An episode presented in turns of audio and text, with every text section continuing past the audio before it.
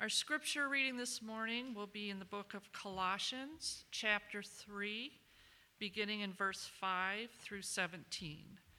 If you have uh, your Bible or your Bible app, I invite you to follow along. Put to death, therefore, what is earthly in you sexual immorality, impurity, passion, evil desire, and covetous, covetousness which is idolatry. On account of these, the wrath of God is coming. In these you too once walked when you were living in them, but now you must put them all away anger, wrath, malice, slander, and obscene talk from your mouth. Do not lie to one another, seeing that you have put off the old self with its practices and have put on the new self which is being renewed in knowledge after the image of its creator. Here there is not Greek and Jew, circumcised and uncircumcised, barbarian, Scythian, slave, free, but Christ is all and in all. Put on then, as God's chosen ones, holy and beloved, compassionate hearts, kindness, humility, meekness, and patience, bearing with one another, and if one has complaint against another, forgiving each other, as the Lord has forgiven you, so you also must forgive. And above all these, put on love, which binds everything together in perfect harmony. And let the peace of Christ rule in your hearts, to which indeed you were called in one body, and be thankful. Let the word of Christ dwell in you richly, teaching and admonishing one another in all wisdom, singing psalms and hymns and spiritual songs with thankfulness in your hearts to God. And whatever you do, in word or deed, do everything in the name of the Lord Jesus, giving thanks to God the Father through him. This is the word of the Lord for us this morning. Uh, open up your Bibles, if you will, to Colossians chapter 3. Uh, we're going to be looking at that passage that Kim just read, Colossians 3, verses 5 through 17. Uh, I'll be reading the English Standard Version. You can read whatever version makes sense to you as we take a look at this. Uh, how can you tell if someone is a follower of Jesus or not? Uh, just by looking at them, how can you tell if they're a follower of Jesus or not? It may seem like a simple question, uh, but for a lot of people, it is not. Uh, one study recently that I read found that 84% of young Christians, so like millennials, like my age and younger, uh, uh, who were not Christians themselves, 84% of young people knew a Christian, had a Christian friend, uh, but they said that only about 15% of those people said that their Christian friend was in any way different from all the rest of their friends. Uh, so 84% of people, young people, have a Christian friend. Only 15% of them said, Yes, my friend who follows Jesus lives a different life in any kind of way at all. Uh, there was a survey done in 2023 that asked uh, religious nones, again, not nuns like Catholic nuns, but people who don't identify as religious in any kind of way. Uh, what were some of the causes of your either your agnosticism or why don't you believe, or if you used to believe, why don't you believe? And the number one reason that was given was because of what was perceived as religious hypocrisy by followers of Jesus. In other words, they claimed to follow Jesus, and yet their lives looked nothing like the Jesus that they read in the scriptures, looked nothing like uh, a person who was transformed by this, uh, this teacher, this Messiah, Jesus. That's a big crisis. Right? When people hear that you follow Jesus, and yet for them it doesn't mean the things of Jesus, it means hypocrite. It means not actually living a life uh, that is shaped by Jesus. The world is looking into uh, the communities of followers of Jesus and saying, So what? What is different about your life other than the fact that maybe your Sunday mornings from 10 to noon are occupied every week? What's actually different about your life? You see, when Jesus calls us to discipleship, to follow him, it means to imitate him, to be a student of his life, to do what he did, which also means obeying his teachings doing the things that he did, doing the things that he commanded. In fact, Jesus himself said in John 15, If you love me, you will keep my commands. Now, we like the first part. Yes, I love Jesus. A lot of us would probably raise our hand and say, I love Jesus. How many of us could raise our hand and say, I do what he commands? I'm actually following through on the things that he taught, on the things that he's doing. See, part of following Jesus means obeying the things that he told us to do. But we get kind of squirrely when we start talking about obedience, right? Like maybe you even feel it this morning like, oof, this is going to be a heavy handed kind of message, right? We, we get a little squirrely. I don't know if that's how you want to describe it. Uh, we get a little like uncomfortable. Because some of us maybe have you have had that obedience word used against us to make you feel really guilty and like you don't belong in Christian community. Like if I didn't do X, Y, and Z, then I wasn't good enough. Uh, some of us start to feel like, well, you know, uh, we're saved by grace, which means I didn't earn it. I don't earn it. And so, so obedience sounds like I'm working in order to get God to love me. And so we get really kind of uncomfortable when we start talking about obedience. Uh, this is what one of my favorite authors, Dallas Willard, uh, identified. He said this uh, in his book, uh, The Spirit of the Disciplines We are not only saved by grace, we are paralyzed by it. We're not only saved by grace, we're paralyzed by it. What he means by that is that we know that we're saved by grace. We don't do anything to earn God's love or to earn our forgiveness. But then when we're actually following Jesus, we become afraid of actually obeying him or doing things for him, lest we kind of fall into this kind of works approach to Jesus. That I'm doing things for him. He said this uh, We have been taught that grace means you can do nothing to be saved. Such thinking has been extended to you can do nothing to have spiritual growth. So, spiritual transformation occurs in one of two ways in this thinking either inspiration or information. Inspiration means that I expect that in one golden moment, one great experience, you will be transformed. The other view, information, says that if you pour truth into your head, suddenly you will be transformed. Inspiration isn't going to do it, and information isn't going to do it. The only way human character is transformed with grace is by discipline and activity. In other words, we are invited, in fact, we are even required to participate in the transforming work that God wants to do in our lives. Sometimes we have this idea that I'm saved by grace, and so that means I'm a passive participant in the life of discipleship or in the life of being a student of Jesus. But what we see in Colossians 3, we're going to look at this morning, is that there is an active part that you and I play in following Jesus. And that active part involves putting off some things, choosing to say no to some things, and also then choosing to say yes to other things. That we are invited, in fact, required to participate in the transformation that Jesus wants to do in us. In Colossians 3, just remember where we have been, right? Because uh, this is not kind of Paul just dropping a bunch of moral teaching here. Remember, chapter 1, he told us this is who Jesus is. Jesus is the firstborn Son of God over all things. He is our rescue, He is our redemption. Chapter 2, then, he said, This is what Jesus has done. In chapter 2, we saw that he died for our sins, that he was buried, that he rose again. He overcame the power of sin in our lives. And then chapter 3, we looked at last week. We are hidden in Christ. Now, this is, this is how we are saved. We are saved, we are rescued through the work of Jesus, and our life is now hidden with Christ in God. That's where we are. And then and only then, what does he say in verse 5? Therefore, put to death some things. All right, so, what Paul is not telling us to do is to do X, Y, and Z, and then you will get God to love you. He's saying God loves you and has rescued you and redeemed you, and so now live into what he has done for you. Now live a life in accordance to what is true of you in Jesus, a life that looks like him.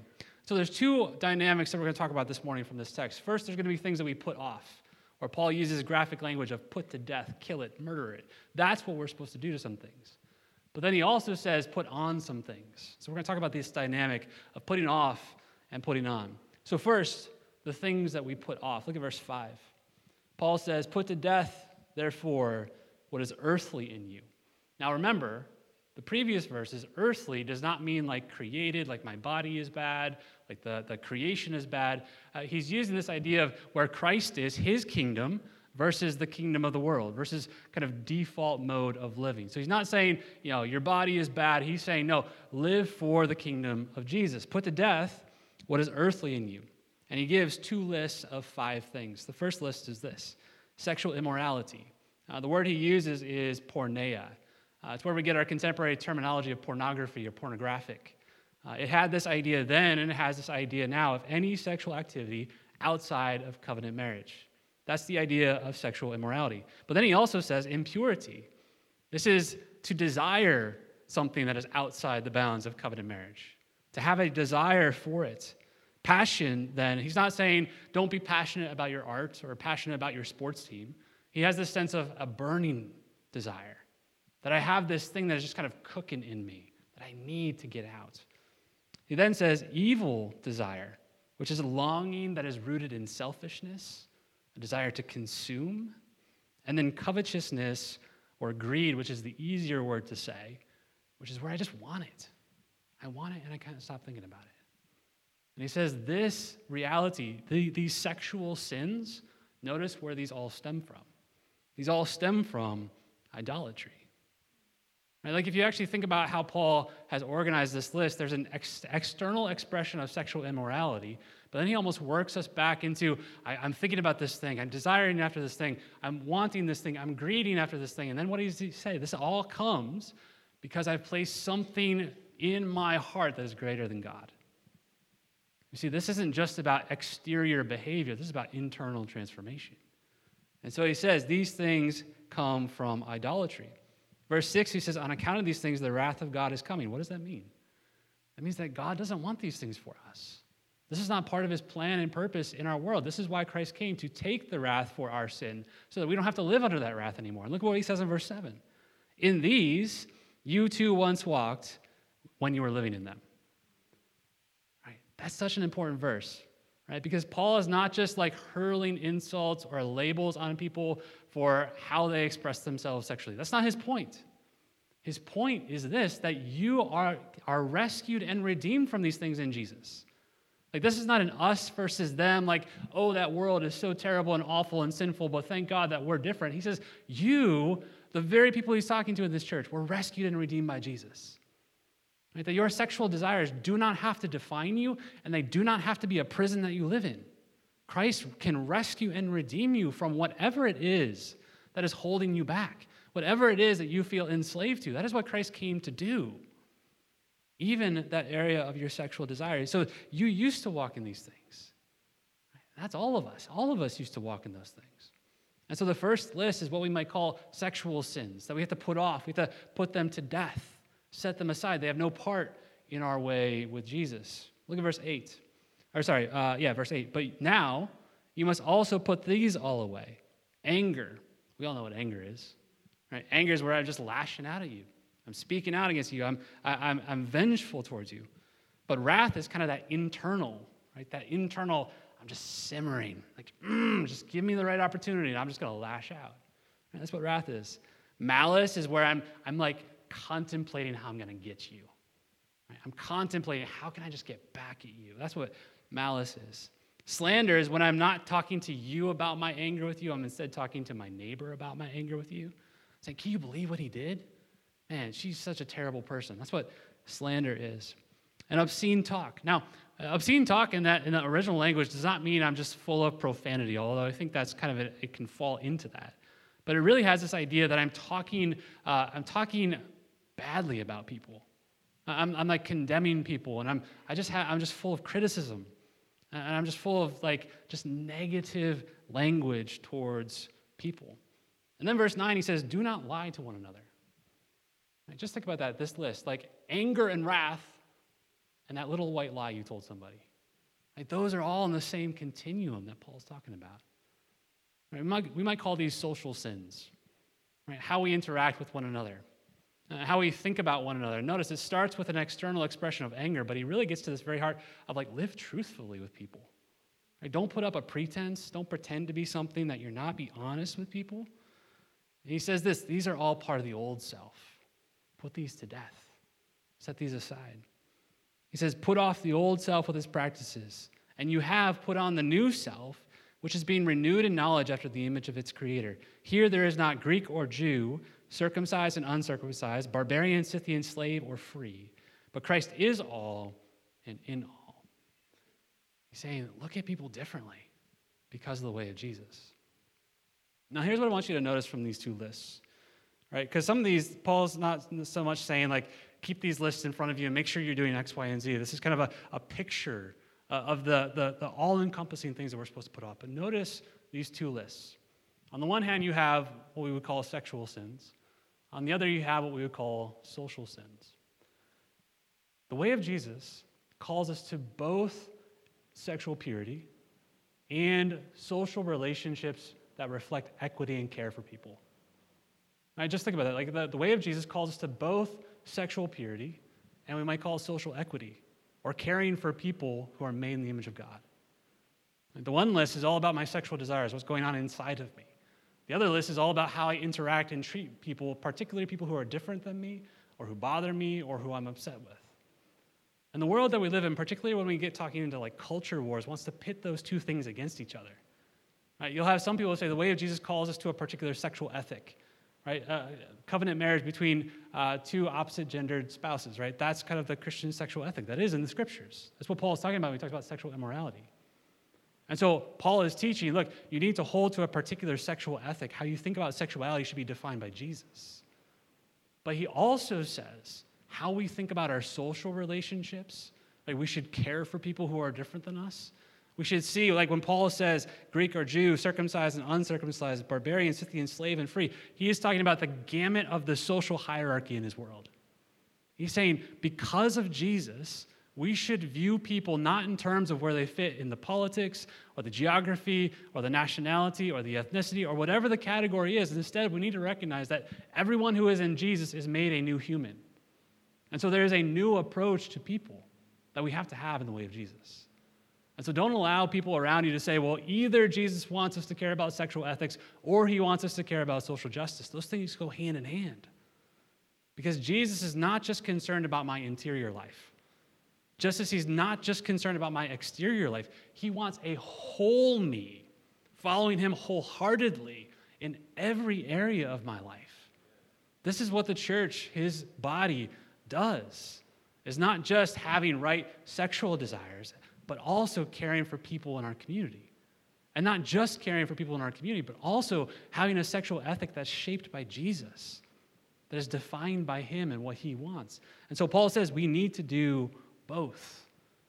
Because what he is saying is that Jesus is creating a brand new way to be human.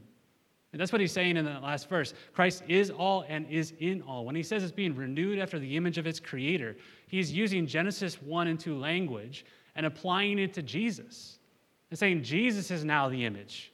Jesus is now the one that we reflect. He is the one that we now seek to model our life after. He's creating a new way to be human that is all encompassing. And so anything that does not have to do with Him, we should cut off. Or as He says, put to death. Now, how do we actually do that? How do you actually begin putting to death all these things? Uh, we don't have time to go through each and every one of these things, but I just want to draw a couple principles or ideas from Paul's list here. First, recognize that these things are already dead in you. Right? When you are in Jesus, sin has already been defeated. Right? If you go back in chapter 2, Paul says, You have died with Christ. That Christ took the punishment for your sins, that he defeated the powers that are over you. And so sin no longer has power over you. Right? You have been rescued from the power of sin. Right? And so what we need to think about and consider there is, is this isn't me going to war against the full teeth of sin. This is me cleaning up after the battle that Jesus already won. He already won the battle. And so now I'm saying, okay, in light of what Jesus did, how then can I participate in him? How then can I, can I do the things that Jesus did in his power and his strength so that my life can line up with what is true of me? Right? Sin is already dead in your life. We're just invited to cut the rest of it off. I was thinking about this picture this past week. Uh, when I was seven, I had a loose tooth, uh, and it was kind of right up here in the front. Uh, and it was like loose, loose. Like it was like straight up dead. All right? But I was seven and I was afraid, and so I let it hang there. And I let it hang there and hang there. And, and the worst part was I was afraid of it, so I wouldn't brush around it. And, and after a while, like things started to become a little bit of an issue. But I didn't want to pull it out. Right? It was already dead, but I didn't want to do the last step. And over time, when we refuse to do that, it starts to become like that nasty old tooth that I was hanging out. Like it starts to stink. It starts to affect a lot of your relationships, right, as a seven year old kid, it was not a good thing. And you know what happened? You know what happened when my, my dad finally sat me down and said, Son, like he had done this a couple times. Every time I was like, No, dad, I don't want to. Popped right out. For half a second, half a second of fear, I was free. That's what Jesus wants for you. Right? Rather than hanging on to the old ways of doing things, the ways of, uh, of, of anger and lust and burning desire, he took care of the power of it. He wants you to just pop the rest of it out. But the reason why so many of us don't actually reveals that we don't trust Jesus, that he's actually going to take care of us that he actually wants our freedom. And so we're hanging on to a, a, nasty old gnarly tooth of whatever sinful habit it is. When Jesus took the power of it, and if we would just trust him for a moment and cut some things off or say no to some things, it would actually lead to our freedom. It would actually lead to the life that Jesus wants for us. And so, first, we have to recognize that these things are already dead. Second thing that Paul points to is that most of our sinful habits begin with a lie. Most of our sinful habits begin with a lie. If you look at the very beginning in Genesis 3, that's what we see. That sin begins with a lie, that I'm believing a lie about God, or I'm believing a lie about people around me, and that leads to then me making decisions that don't line up with the truth of who God is. So, on the one hand, sexual desire, I'm believing the lie that my desire is the most important thing. And that if I have this person, if I have this experience, then I would finally be fulfilled. And so, Paul calls that idolatry. I'm believing, believing that this relationship or this sexual experience or this sexual expression will finally satisfy me rather than Jesus. When I'm angry towards people, or I'm prejudiced towards people, or racist towards people, or misogynistic towards people, whatever that is, whenever I'm, I'm treating someone as less than, what am I doing? I'm believing the lie that they are less human than me, that they are different than me. And what does Paul say the truth is? Christ is all and in all. He defines humanity now not based on our differences, but based on what he did on the cross. And so if you find yourself stuck in a cycle of sin, there's probably a lie that you're believing about who God is or about who you are, about, or about what the life is that he wants you to live. And so identifying that lie gets to the heart of this. That's what Paul does, right? He's not just concerned about our exterior, he wants to know what's the lie that I'm believing. Third, third thing that he then says is to put it to death. Put it to death is to remove the temptation, to kill whatever it is that is part of that. And this is where you and I can participate in this, but also where you and I often don't, which reveals that we would actually rather stay in our sin than follow Jesus. Right? What are some ways that you can put these things to, to death? I think in sexual sins, I think sometimes we just need to do the hard work of, of like cutting off that relationship Right? Saying no to that text message relationship that you have with that person that you really shouldn't because it's, it's stoking some desires that you shouldn't have. Uh, for some of us, it's deleting the app and just getting rid of it. For some of us, it's actually putting filters and blockers on our, on our devices or giving your spouse complete total access to your phone at any point during the day. Those are the things, those are the decisions that we can make that are putting to death all the ways in which we can be tempted and drawn away. But we don't do those things because it's uncomfortable or because we actually like what we're doing. But Paul says if you want to experience what Jesus has for you and the freedom that he wants for you, put it to death. At the moment you take that thing off your phone or the moment that you end that relationship, yeah, it's going to be uncomfortable. Yeah, it's going to hurt for a minute. Yeah, you're going to have to figure out new ways of operating and living and being, but that is what it takes to follow Jesus. He brought you to life so you can put a few things to death for him. Now, what about our social sins? This list of anger and wrath and mouth. Like, it's a lot easier to think about how do I put to death the sexual sins, but the social sins are hard, right? Because I, I, I there's no like app that I can put on my mouth to keep me from saying some things. I wish there was. That'd be really nice. Um, I was thinking about this the past couple weeks because uh, uh, through uh, just prayer, reflection, some friends, some reading, I started to realize I have a really kind of internal critic that is not necessarily oriented towards me, but it's oriented towards others. Uh, and, and it very rarely comes out. It'll come out maybe uh, when I'm really tired. Uh, so lately, lately it's coming out. But uh, um, one of the things that, that someone helped me see was that it's actually rooted in envy that I actually want what other people have. And so what comes out of me is what I think what Paul would call slander, which is I'm actually believing that they have something that I want or that I need. And so what do I do to cope? I, I, I, I can be cutting, I can be critical, I can be negative in my thinking. Uh, and so this happened this past week. I was driving and, and something came to mind, a particular uh, person, and I had the opportunity where I could have just said something like real casual, real, real sly uh, to Kelly while we're in the car.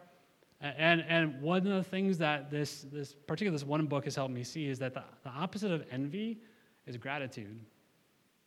Uh, and, and, which is what we're going to talk about when we talk about putting on the things of Jesus. And so I have a decision in that moment. I can either voice this criticism, and, and, and Kelly will hear it, but no one else will hear it. Judah will hear it, but he's sleeping. Right? Or, or I can choose in my heart, in my mind, say, God, how have you worked through that person? And that's hard. I don't want to do it. It feels so good to just like you get real witty for a little bit and like people and then but it's like stoking this this thing that Paul says is the old self. So putting it to death is even just being mindful and reflective of saying, why am I speaking this way about this person? Why am I cutting in this kind of way? Like sarcasm. I think sometimes we like sarcasm, but sarcasm is actually kind of cutting. If we're not careful, it's slanderous. Like that reveals that I'm thinking some things about myself and some things about them that don't line up with the truth of who Jesus is and what he's done for them. And so we have to remove those things. We have to cut those things off. We need to not give them quarter, if you will, as they used to say. And so we put those things to death. But the second thing that Paul says is not only do we put these things to death, we also put on some things. Right? This isn't just about like cutting out all the terrible things, like just a no way of living. This is actually a yes way of living. We put on some things in verse 12. It says, Put on then, as God's chosen ones, holy and beloved. So just stop there. Notice who you are when you're in Jesus. When you are in Jesus, you are chosen, you are holy, and you are beloved. Before you've ever put anything on. Right? So this is not like putting lipstick on a pig. Or this is not like covering up ugliness with makeup or, or covering up bad behavior with good behavior. This is instead uh, you embracing a way of life that actually reveals the beauty of how God intended you to be, reveals the, the truth and the righteousness and the justice that God intended you to live into. Right? This is actually us becoming who we are in Jesus, not us trying to be something that we aren't in Jesus. And so he says, Put on then as God's loved, holy, chosen ones. He gives another list of five compassion, kindness, humility, meekness, and patience. I think most of those we have a good sense of what those things look like. But the thing that's important to get is Paul's not just randomly giving us a list of virtues or nice things to do. These all are directly connected to the character of Jesus. He's saying, put on the character of Jesus. Jesus was often described as compassionate. He looked at people who were hurting and broken and he felt for them. He was often described as being kind, particularly to people who were hurting or broken or isolated. He's described as being humble. He didn't seek a name for himself, he instead entrusted himself to God, and God did what he did with him. He was meek. Meekness is I could be powerful, I could be aggressive, I could be strong right now, but instead I'm choosing to be gentle for you so you can know my love. And patient. He's incredibly patient with us, he's incredibly patient with his disciples. See, Paul is saying that what we put on, he uses this clothing imagery, like, like this cardigan. We put on the clothing of Jesus, put on the character of Jesus to live a life that looks like Him. That this is what we're called to live into. Not just random, nice things to do, but the person and the work of Jesus. That's what we put on. Notice, though, how this happens. Look at verse 13. Bearing with one another, and if one has a complaint against another, forgiving each other as the Lord has forgiven you. The primary way that this happens, that we put on the character of Jesus, is in Christian community.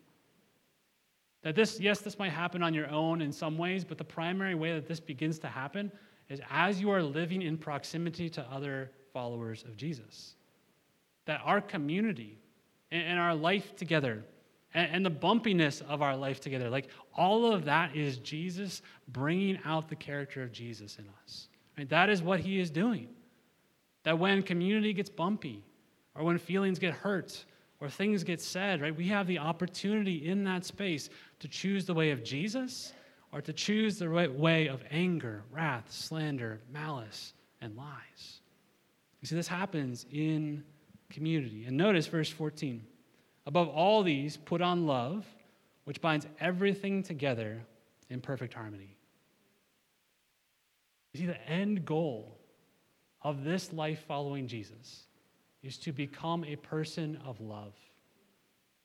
And he says, like, love is what's holding it all together. It's like an outer jacket or like a, a waistband that's keeping it all tied together. And this is really important to get, right? Because we all know moral people who are not loving, right? They do good things, they do the right things, they give a lot, they they look good on the outside, but you know internally they do not love people. We all know it's possible to be patient with someone but not love them. Right? The end goal is not that we would do all these things, but rather that we would become people who love like Jesus.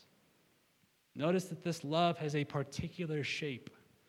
This is not just love like I feel nice, warm, fuzzy thoughts for you, or, or I, I just think nice things about you. This is love shaped like the cross of Jesus. He says, Bear with one another. If anyone has a complaint, take the time to understand, forgive as the Lord has forgiven you, so you must also forgive.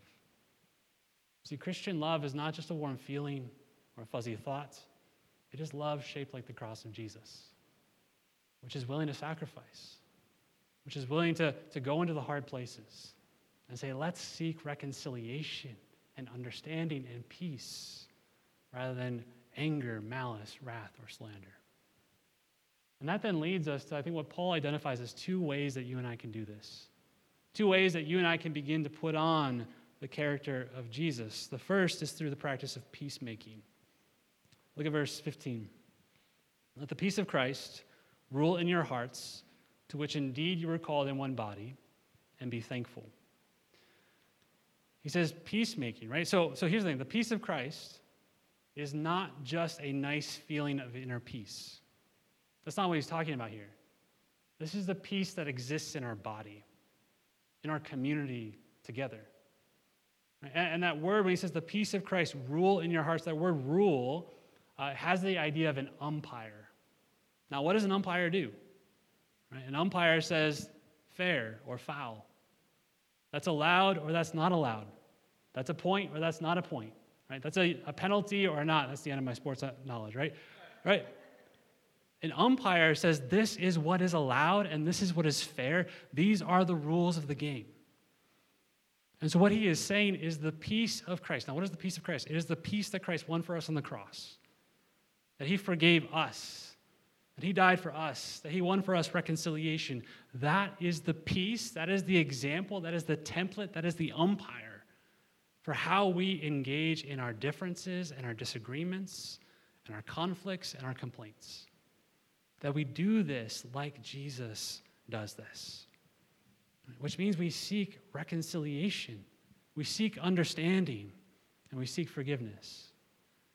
I think one of the primary ways, if you think about it, one of the primary ways that you can begin to put on the character of Jesus compassion, kindness, humility, meekness, and patience is by asking for and extending forgiveness.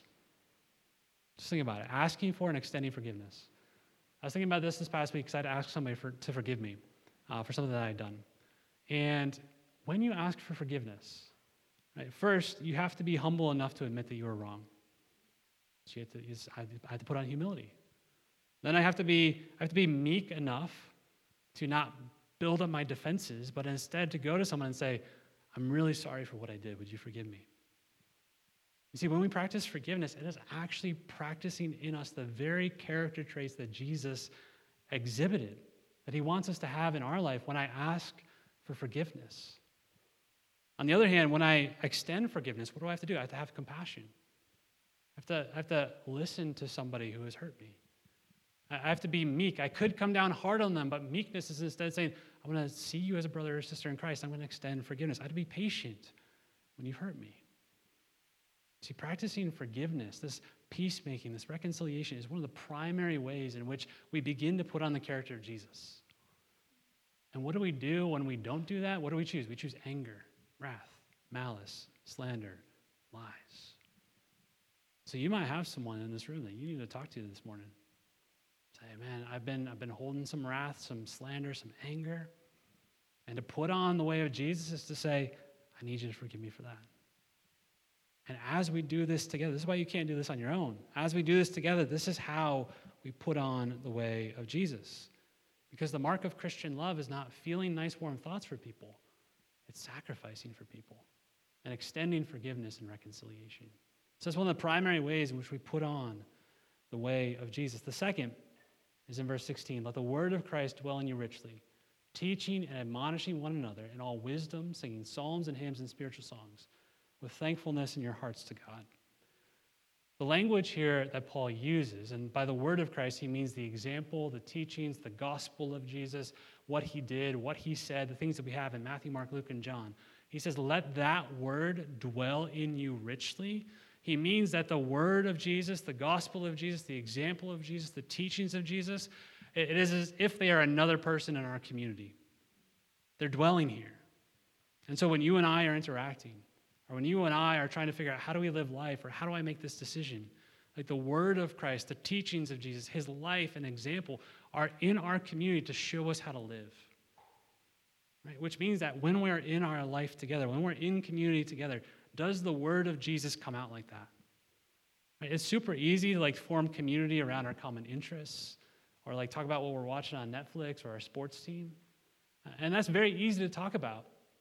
But what would it look like for us to say, you know what, this is what Jesus is teaching me this week? Or if we're like, I don't know what to do right here, I say, well, what do we know from the life of Jesus? That's how this begins to work in us. This does this in three ways. He says teaching. Teaching means that the way of Jesus shows us how to live, it, it instructs us. How do I deal with enemies? How do I deal with conflict? How do I deal with all these situations? The word of Jesus does that. But it also admonishes. And we don't like admonishing. Right? That's where I'm challenged or I'm called out on some things, but that's what the word of Jesus does. But the third thing is worship, that it spills out of us in psalms and hymns and spiritual songs, that, that the things that we're learning about Jesus and the things that we're reading about Jesus together come up in our everyday conversation. And we encourage one another with these things. Because at the end of the day, what forms our community is not our common interests or our shared positive feelings about ourselves. What forms us and holds us together is Jesus. And so if we have an issue with each other, right, Jesus is the one who holds us together. And his way teaches us to seek forgiveness and reconciliation. And the end result of this will be in verse 17 whatever you do, in word or deed, that's an all encompassing phrase, in word or deed. Your Sunday morning life, your Tuesday night life, your Saturday afternoon life, your community life, your alone life, your married life, your single life, your work life, whatever you do begins to look like Jesus and begins to become an expression of your life with Him. So that those folks who look in at the church and they say, I can't follow Jesus because they're a bunch of hypocrites, they begin to see a different story. They begin to see a different kind of community, a kind of community that's not perfect. This isn't about kind of presenting a perfect image. It's saying, I'm not perfect and my neighbor's not perfect. And you know what? We got into it last week, but Jesus brought us back together. Man, what if people saw that? Not our perfect, upright, moral behavior so that we can lord it over people, but for people to see our brokenness in our community and see us still hold together because Jesus died for us. Man, that's what people need to see. And that's what they would see as we do this together. That in everything we do, we would do everything in the name of Jesus, giving thanks to Him. Let's do that together. God, we thank you for Jesus. He defeated sin for us, He invites us into a new way of life together. God, I know as we talk through a list like this, there might be folks who feel trapped in sexual sin. Uh, there might be folks who feel trapped in anger or malice or slander or unforgiveness. Spirit, would you show them that you have set them free through the cross of Jesus? God, would we be a community that's shaped by your love, shaped by your spirit, shaped by your cross. There would be nothing that would be strong enough to get between us, that we would not say the cross of Jesus can handle it. He can give us the power to forgive and to keep walking together. Spirit, would you encourage us with this truth this morning that nothing can separate us from your love because of what you've done for us in Christ? May that be true of our community as well. Pray all this in Jesus' name. Amen.